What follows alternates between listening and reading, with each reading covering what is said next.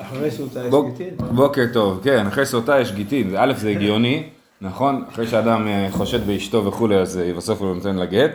גם מבחינת כל סדר נשים, חוץ ממסכת קידושין שבאמת היא נמצאת בסוף, אז כל הסדר הוא מסודר, יש לנו, אה, טוב, יבמות זה שאלה מעניינת, אבל כתובות, נדרים, סוטה. נזיר. זה, שנייה, כן, נזיר הוא לא קשור, נזיר הוא בא ביחד, הוא ביחד עם נדרים, כאילו, הוא חייב לבוא ביחד עם נדרים, אז יש לנו כתובות נדרים, סוטה, זה הזוגיות, וזה נגמר בגיטין, כן? ואז קידושין בסוף, אה, אה, אמרתי אתמול, אני אגיד את זה שוב, שיש שאומרים בשביל, להגיד שהאדם לא יכול להישאר בלי אישה, צריך להתחתן מחדש, אז גם אם אדם מתגרש מאשתו, עוד פעם קידושין, כן? צריך להתחתן שוב. אה, טוב, עכשיו עוד דבר מעניין על מסכת גיטין, המשניות, מסודרות מהסוף להתחלה.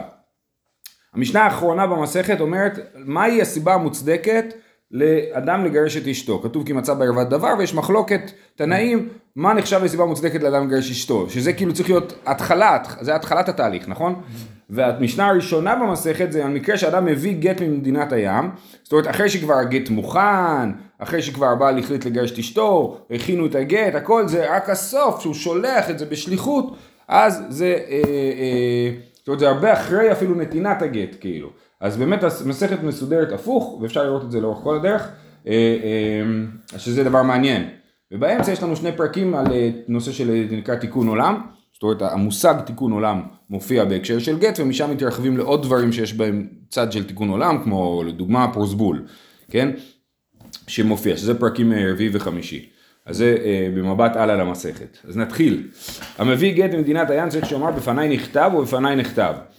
אם אה, אה, הבעל רוצה לתת גט לאשתו בשליחות, במקום שהוא יבוא וייתן לה גט, הוא שולח שליח.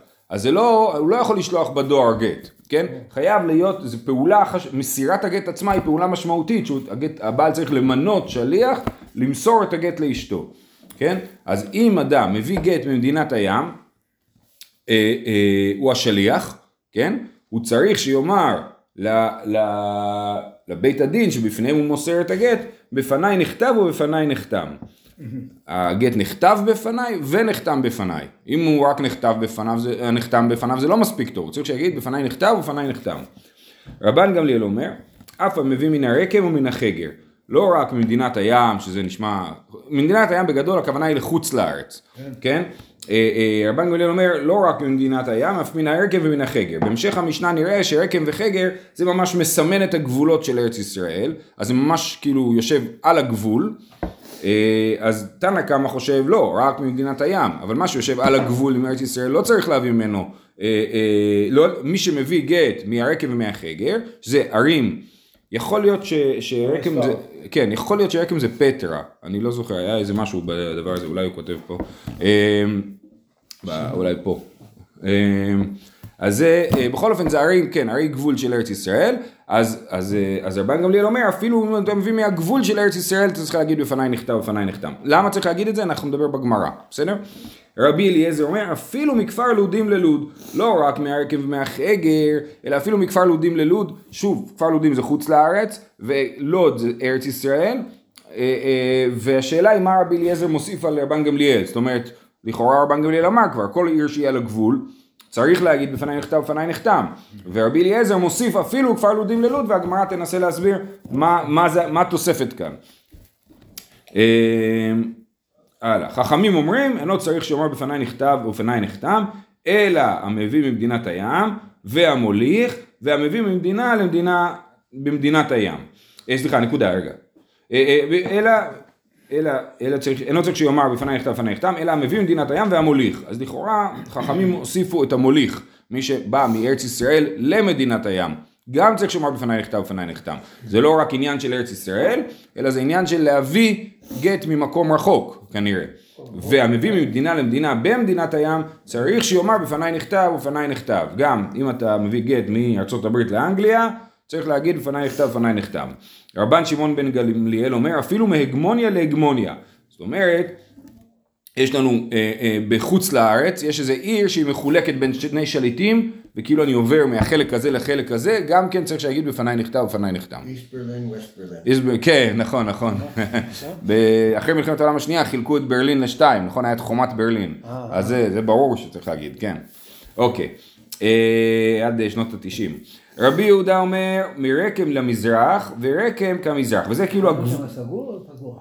אה, פתוח פתוח. רבי יהודה אומר מרקם למזרח ורקם כמזרח. מאשקלון לדרום ואשקלון כדרום. אה, מעכו לצפון ועכו כצפון. אז זה כאילו שרטוט הגבולות של ארץ ישראל, כן? רקם למזרח, רקם זה במזרח ארץ ישראל וזה הגבול. מרקם למזרח ורקם כמזרח. זה נחשב למדינת הים, מאשקלון לדרום ואשקלון כדרום, מעכו לצפון ועכו כצפון. עכשיו זה מפתיע אותנו, זה הגבולות של ארץ ישראל, אה, אה, אז התשובה היא כן, זה הגבולות של ארץ ישראל, בתקופת המשנה אולי, או, או אה, אה, בתקופת עולי בבל, כן? עולי בבל עלו לארץ, והם לא השתלטו על כל השטחים שהיו שייכים למלכות ישראל בגדולתה, כן? אז עכו זה הגבול הצפוני, לא כולם עלו, לא? נכון, עלו, עלו חלקים קטנים.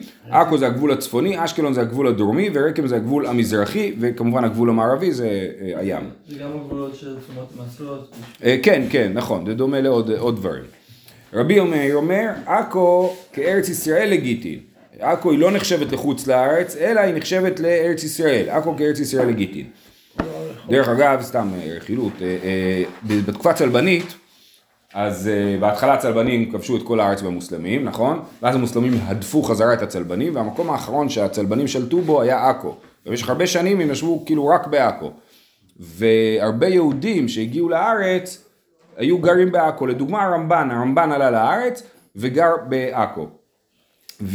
ועכו הם כל הזמן הרגישו כאילו הם לא בטוחים זה ארץ ישראל או לא ארץ ישראל. אז מצד אחד הנה הם עלו לארץ ישראל, מצד שני הם גרים בעכו, אז אולי זה לא ארץ ישראל, אז אולי כל העבודה הייתה לחינם. אז אומרים שהם היו גרים בארץ ישראל, אבל, אבל כשהם היו מתים היו מבקשים להיקבר דרומה כאילו, כנראה שהיה באזור חיפה בית קברות בימי הביניים, ששם היהודים מעכו נקברו.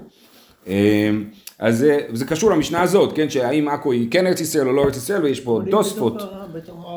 היום זה לגמרי ברור. אה, רבי מאיר אומר עכו כארץ ישראל לגיטין. המביא גט בארץ ישראל אינו צריך שאומר בפניי נכתב בפניי נחתם ואם יש עליו עוררים יתקיים בחותמיו.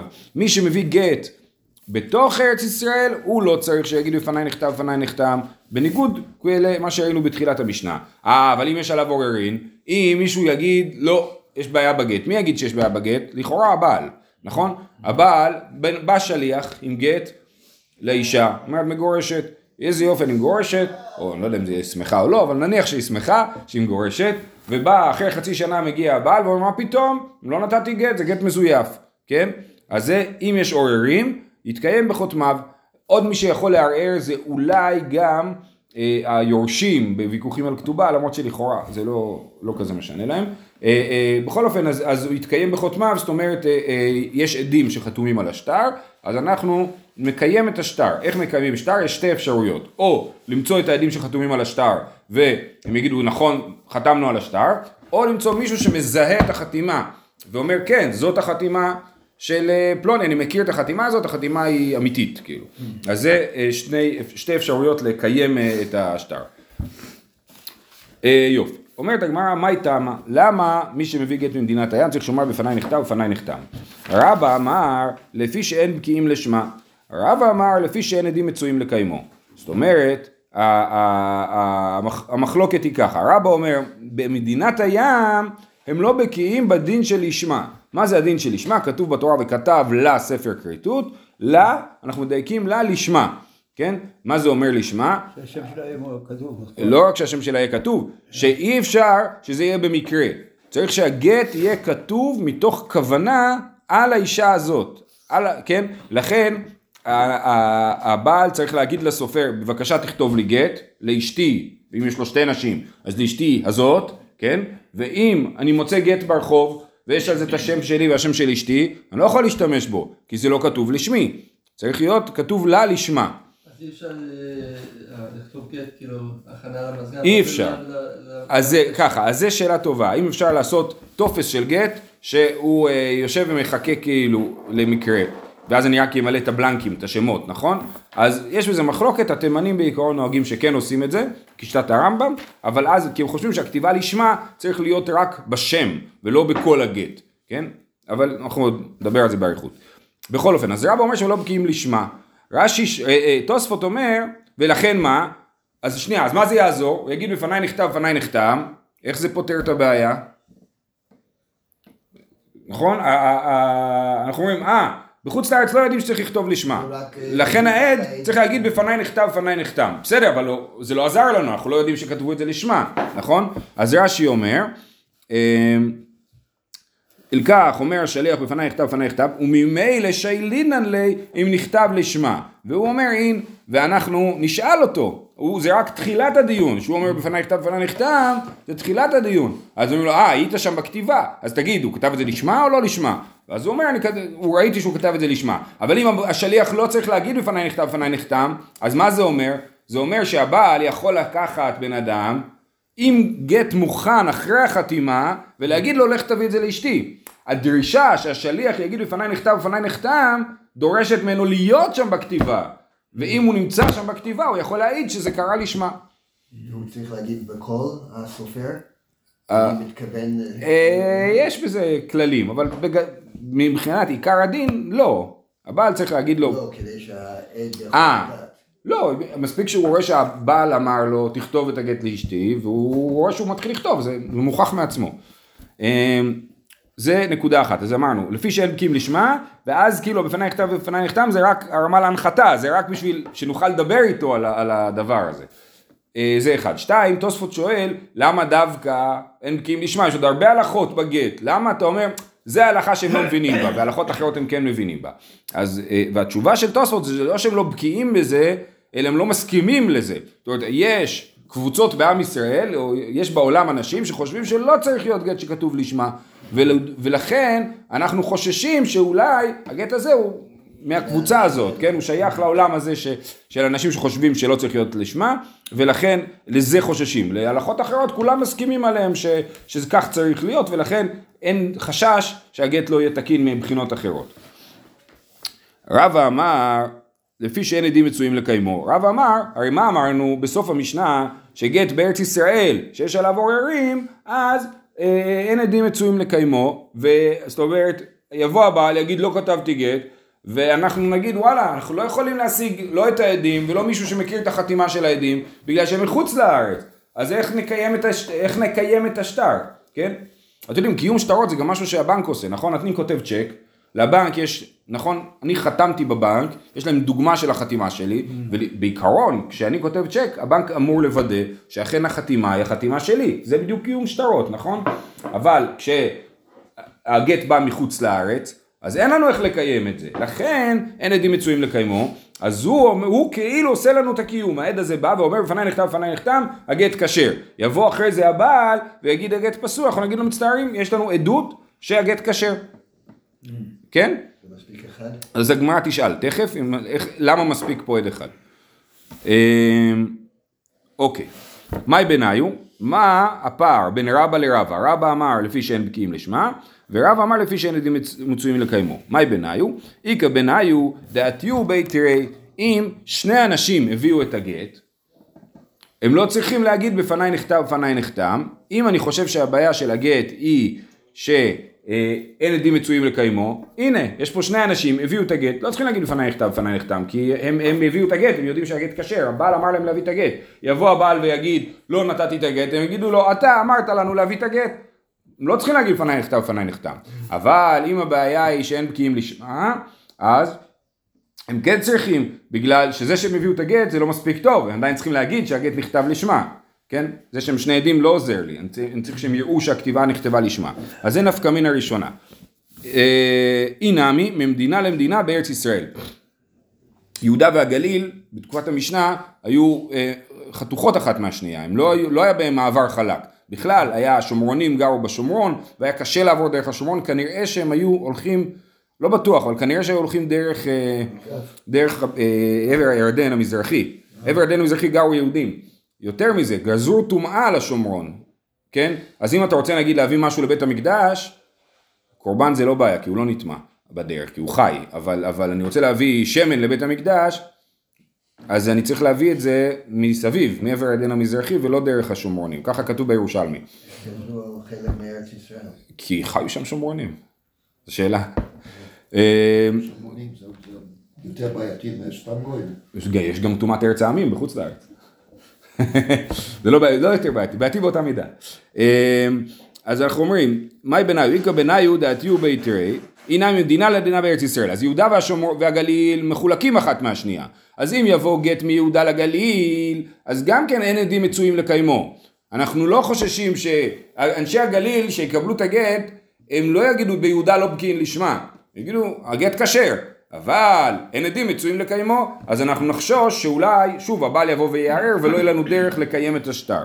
אז, אה, אז זה יהיה נפקא מינה שנייה. נפקא מינה שלישית, הינמי באותה מדינה, במדינת הים, בחוץ לארץ. הרי מה הטענה? שבחוץ לארץ יש לנו הרבה אנשים שלא בקיאים לשמה, נכון? או אנחנו חוששים שלא בקיאים לשמה. אז כל גט בחוץ לארץ צריך להגיד בפניי נחתם בפניי נחתם. כי, כי אני לא יודע שזה נכתב לשמה. זה לא דין שחוץ לארץ מגיע לארץ ישראל, זה דין בגיטים בחוץ לארץ באופן כללי. אוקיי? אז לפי מי שאומר שאין בקיאים לשמה, צריך להגיד בחוץ לארץ בפניי נכתב בפניי נחתם, ולפי מי שאומר שאין עדים מצויים לקיימו, אז, אה, אה, אז אנחנו אומרים שזה אה, לא צריך, כי אם אני כאילו שולח גט בתוך ניו יורק, אז העדים מצויים לקיימו, נכון? אז זה לא, לא בעיה. טוב, יופי. הלאה, שואלת הגמרא, ולרבא דאמר לפי שאין בקין לשמה, ליבאי תראי, מי דעה והכל עדויות שבתורה. אם אנחנו חוששים שאולי הגט הזה פסול, אולי לא נכתב לשמה, למה מספיק לי עד אחד? צריך שני עדים שיגידו שהגט כשר. כמו כל העדויות שבתורה. אומרת הגמרא, עד אחד נאמן באיסורין. יש לנו כלל שעד אחד נאמן באיסורין. אה, אה, תסתכלו ברש"י, אומר עד אחד נאמן באיסורין, שהרי האמינה תורה, כל אחד ואחד מישראל, על הפרשת, תרומה ועל השחיטה ועל ניכור הגיד והחלב, כן? זאת אומרת, חייב להיות שעד אחד נאמן באיסורין, אחרת אני לא יכול לאכול אצל, אצלך. אתה תגיד לי זה כשר, אני אגיד לך תוכיח, אני לא מאמין לך זה כשר, כן? אז עד אחד נאמן באיסורים, דרך אגב, זה המקור לזה, אם אני זוכר נכון, הוא מנידה, כן? נידה, כתוב, כן, תוספות מביא את זה, נכון? כתוב וספרה לה, אה, וספרה לה שבעת ימים, איך הבעל יכול לדעת שאשתו טהורה, כן? שוב, זה לא חשש של שקר, כן? אבל זה, זה ברמת כאילו, אדם צריך, אה, אה, איך אדם יכול להאמין לאדם אחר שאמר לו משהו, כן? הרי צריך כל דבר צריך שני עדים, אלא עד אחד נאמן באיסורים, אז שאישה אומרת לבעלה שהיא ספרה שבעה נקיים והיא טהורה, או ספרה לשבעת ימים, סליחה, והיא טהורה, אז הוא מאמין לה כי עד אחד נאמן באיסורים. אז עד אחד נאמן באיסורים, אומרת הגמרא, ולכן, מה פה? הבעל הביא גט, לא הבעל, השליח הביא גט, אז הוא אומר בפניי נכתב, בפניי נחתם, עד אחד נאמן באיסורים, הוא מעיד שהעד כשר, שהגט כשר, ולכן אנחנו מאמינים לו. איסורים זה האישה היא אשת איש, נכון? היא אשת איש, רוצה להתחתן עם מישהו אחר. בדיוק, זה מתיר לה להתחתן. אז עד אחד נאמן באיסורין. אומרת הגמרא, אמור דאמרינן עד אחד נאמן באיסורין, כגון חתיכה, ספק של חלב, ספק של שומן. דלא יתחזק איסורא. אבל הכא דאיתחזק איסורא דאשת איש, הווה דבר שבערווה, ואין דבר שבערווה פחות משניים. זאת אומרת, מתי עד אחד נאמן באיסורין? יש לי חתיכת בשר, אני לא יודע אם היא כשרה או לא, הוא אומר זה כשר. אני לא חושב, זה לא חתיכה שהיא בחזקת איסור, נכון? היא חתיכה שאני לא יודע אם היא מותרת או אסורה. האישה הזאת אני יודע שהיא אשת איש, זאת אומרת אני יודע שהיא אסורה לכל העולם חוץ מלבעלה, ועכשיו בשביל להוציא אותה מהאיסור אני צריך שני עדים, לא עד אחד, כן? מה שאמרנו שעד אחד נאמן באיסורין, זה ככה יוצא מפה, שזה רק אם אין חזקת איסור. אם אין חזקת איסור אז הוא נאמן באיסורים, אם יש חזקת איסור הוא לא נאמן, ככה יוצא מהסוגיה, זה לא, בכלל לא ברור, הרי לכאורה שחיטה, אני לוקח בהמה חיה, שוחט אותה, כן? כשהיא חיה היא בחזקת איסור, נכון? ואני עדיין נאמן להגיד ששחטתי אותה בכשרות. אבל עדיין יש לה חלק אחורי, לא מלוכר. כן, נכון, גם ניכרתי בהמה. יש לי חלק אחורי של הבהמה, מלא חלב. צריך להוציא... בשחיטה כשחוט דמי. מה? לא, לא אומר. מה זה מה זה? לא. אבל אה, אה, יש לי חלק, יש לי בהמה שיש בתוכה חלב שאסור באכילה, אפילו דם, כל אחד, נכון? אה, אנחנו קונים- היום לבריאות בשר מוכשר, אבל פעם הבשר לא, לא היה מוכשר, היינו מקבלים בשר עם דם, ואני צריך למלוח את הבשר, איך אני יודע שהבשר שהוצאת את הדם? לכאורה זה חזקת איסור. לכן אני אומר, פה מהסוגיה יוצא שעד אחד נאמן באיסורין רק אם... שאין חזקת. שאין חזקת איסור, אבל לכאורה אנחנו לא באמת חושבים ככה. אה, בכל אופן, האישה הזאת היא אשת איש, הווה דבר שבערווה ואין דבר שבערווה פחות משניים, יש לנו כלל, למדנו את זה במסכת סוטה, שבכל דבר שבערווה, כל עדות שקשורה לענייני נישואין, זוגיות, אה, צריך שני עדים, חוץ מבעגונות שהקלו. אה, ואין דבר שבערווה פחות משניים. תשובה, רוב בקיאינן, לא. זה לא ככה שאתה חושב באמת שכל גט שמגיע אליך ממדינת הים, אתה אומר וואלה יש לי פה חשש רציני שאולי הגט הזה פסול כי הם לא בקיאים לשמה. אתה אומר לא, רוב בקיאים, באמת הרוב בקיאים, ולכן אני לא חושש. אבל החמרתי לחשוש והקלתי שעד אחד יעזור לי, כן?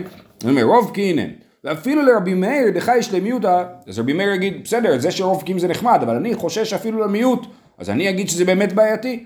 אומר אפילו רבי מאיר דחי שלמיותא סתם ספר דדייני מיגמר גמירי, הרי מי כותב את הגט? הסופר, הסופר המקצועי בעיר, הוא כותב את הגט.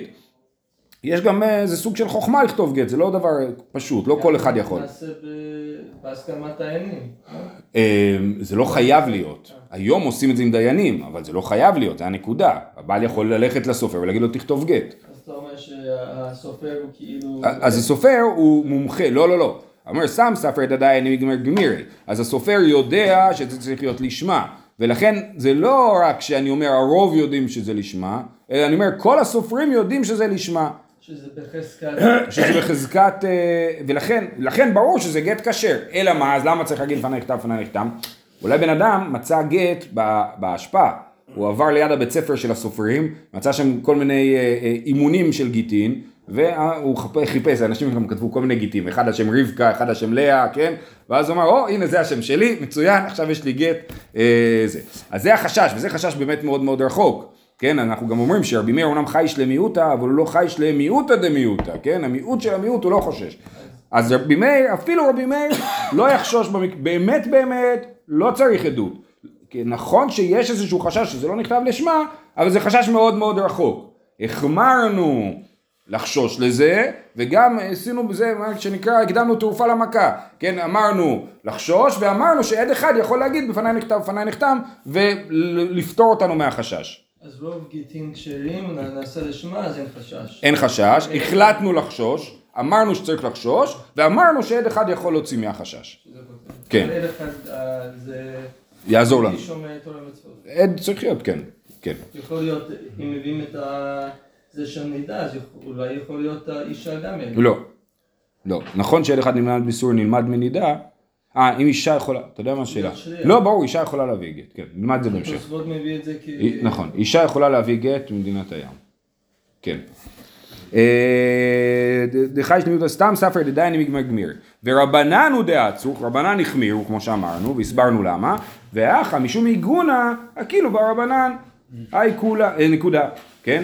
אומרת הגמרא, היי, כולה? היי כולה הוא חומרה הוא, דאם מצטרחת לי תראי, לא אתי בעל ומערער, ופסי לי. אה, אה, חד, אתי בעל מערער ופסי לי. זאת אומרת, זה לא, אתה חושב שאתה מקל, אבל אתה יוצר בעיות. אם תחליט שחייבים לבוא שני עדים, אז הבעל יכול לערער עד מחר, יש לנו שני עדים שאומרים שהגט כשר. אז אה, הוא לא יכול להגיד, אני מצטער הגט לא כשר, כי יגיד לו, יש שתי עדים אומרים שהגט כשר. אבל אם יש רק עד אחד שצריך להביא את הגט, אז אנחנו נגיד לו, אז הוא יבוא הבעל ויערער, ואנחנו באמת לא יהיה לנו מה לעשות, זה יהיה אחד מול אחד, ואנחנו נהיה במצב של ספק.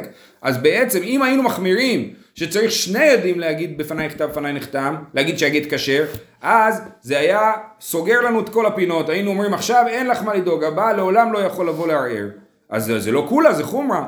זה לא בדיוק חומרה, אבל זה, זה כאילו, זה קולה שיכולה להגיע למצבים לא טובים, שיפגעו באישה, כן? היי כולה הוא חומרה הוא, דמצטרחת ליתרי לא אתי בעל ומהר ופסילי, חד אתי בעל ומהר ופסילי.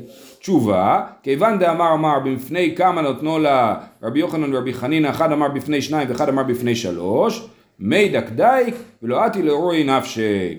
זאת אומרת,